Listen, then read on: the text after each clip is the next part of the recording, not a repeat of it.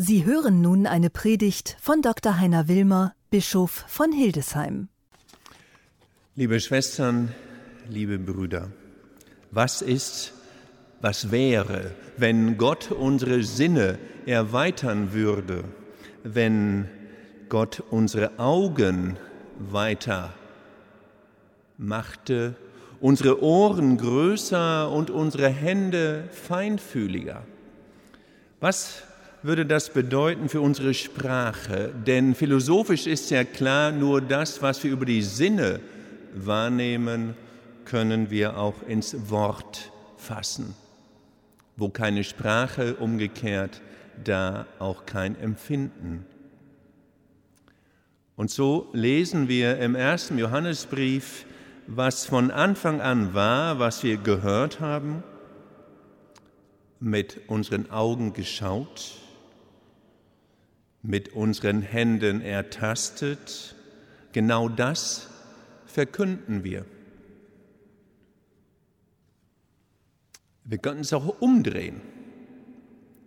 Was ist, wenn unsere Sprache plötzlich erweitert würde, das Wort größer? Der in Wien geborene österreichische Philosoph Ludwig Wittgenstein hat sich intensiv mit dem Verhältnis von Sinneserfahrung einerseits und Sprache andererseits befasst. Er entstammte einer ganz speziellen Wiener Großfamilie mit jüdischer Tradition, sehr reich und sehr begabt. Sein Vater, ein zeitgenössischer Förderer von Kunst, die Mutter eine begabte Pianistin. Er wuchs auf in einer Familie von neun Kindern und erlebte aber auch das Drama, das Drama des Ersten Weltkrieges.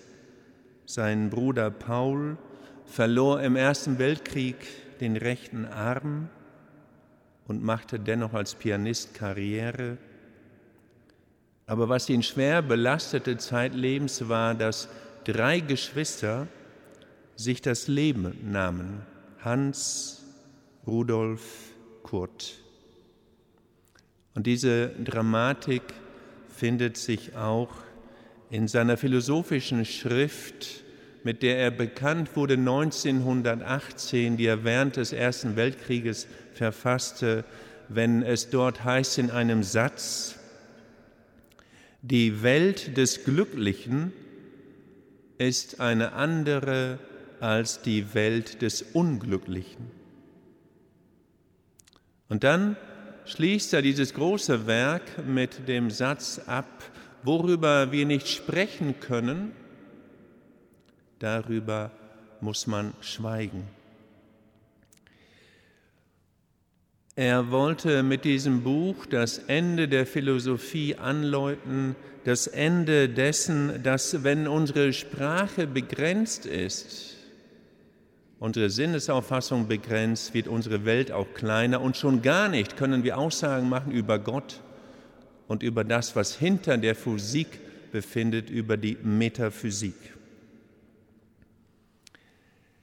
Aber umgekehrt was wäre, wenn umgekehrt zu Wittgenstein gedacht, die Grenze meiner Sprache verschoben würde, wenn sie erweitert würde, wenn das Wort in uns hineingesenkt wird und damit die Sprache ein für alle Mal erweitert. Was wäre, wenn Gott uns in seinem Wort eine Erweiterung gibt, so dass wir über das große Wort weitersehen, tiefer hören und feinfühliger werden.